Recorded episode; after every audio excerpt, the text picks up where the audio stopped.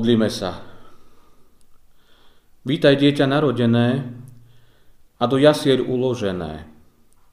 Vítaj, vítaj Boží synu, z nebie z výšin na nížinu. Svoje srdce chceme ti dať a spolu s anielmi spievať. Haleluja, chváli znejte, narodeného pána, všetci oslavujte. Amen. Biblický text pre dnešný slávnostný deň je napísaný v Evaníliu podľa Jána v 16. kapitole v 33. verši, kde čítame toto.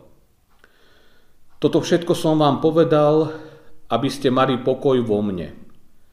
Na svete máte súženie, ale dúfajte, ja som premohol svet.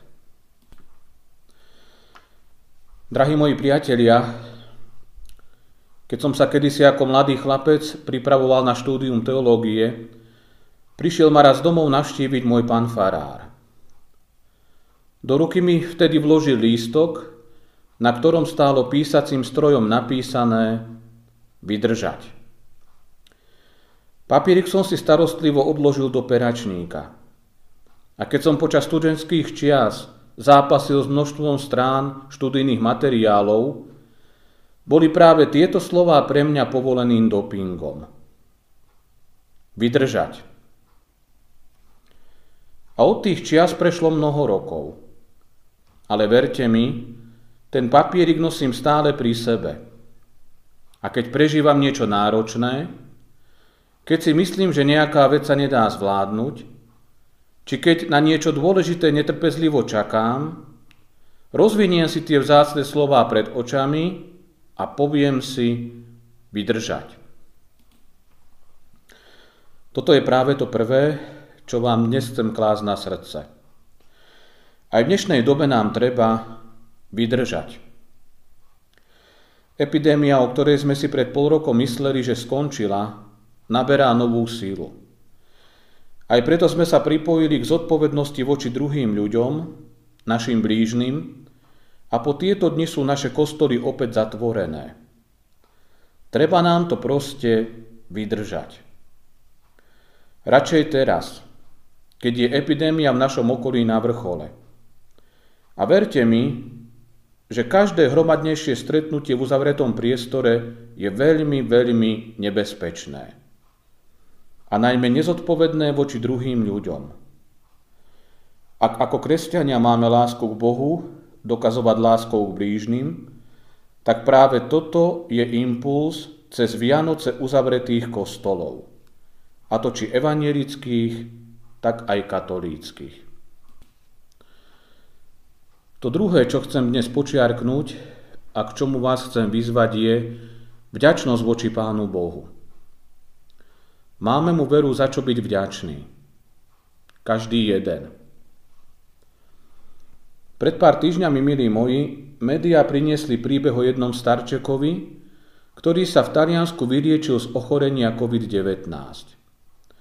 Tento človek mal 83 rokov. Keď opúšťal nemocnicu, jej vedenie mu dalo účet za umelú plúcnú ventiláciu, na ktorej bol niekoľko dní napojený. Za deň mu vyúčtovali 500 eur. Ten starý človek sa pri pohľade na tú faktúru rozplakal pred zamestnancami nemocnice. Títo ho začali utešovať, že veď nejaká cesta sa predsa nájde, že sa dajú dohodnúť splátky, či usporiadať nejaká zbierka pre neho. No plač tohto človeka stále neprestával. Keď sa napokon po niekoľkých minútach upokojil, s úplným pokojom hlase povedal toto. Ja neplačem preto, že ste mi tu narátali tak vysoký účet. Ja plačem preto, že mi Boh už celých 83 rokov doprial dýchať úplne zadarmo a ja som sa mu za to nikdy ani len nepoďakoval. V tomto roku sme aj my mali viac času premýšľať, uvažovať, venovať čas svojim milým počas týždňov karantény. Našli sme si čas poďakovať aj tomu, ktorý si našu vďaku najviac zaslúži. Ak nie, možno práve teraz je na to ten správny čas. A nakoniec v týchto dňoch si prajeme navzájom šťastné a veselé, pokojné sviatky. Ale ako to bolo vlastne v tie prvé Vianoce? Jozef a Mária krátko pred nimi absolvovali vyše 100 kilometrov dlhú cestu z Nazareta do Betlehema. Nešli vlakom, ani autobusom a ani autom. Šli pešo. A Mária bola krátko pred pôrodom. Keď došli do Betlehema, Nenašli miesto v žiadnom hoteli ani ubytovni. Museli spať v maštali. Boli to pre nich šťastné a veselé, či pokojné sviatky plné jedla a hojnosti?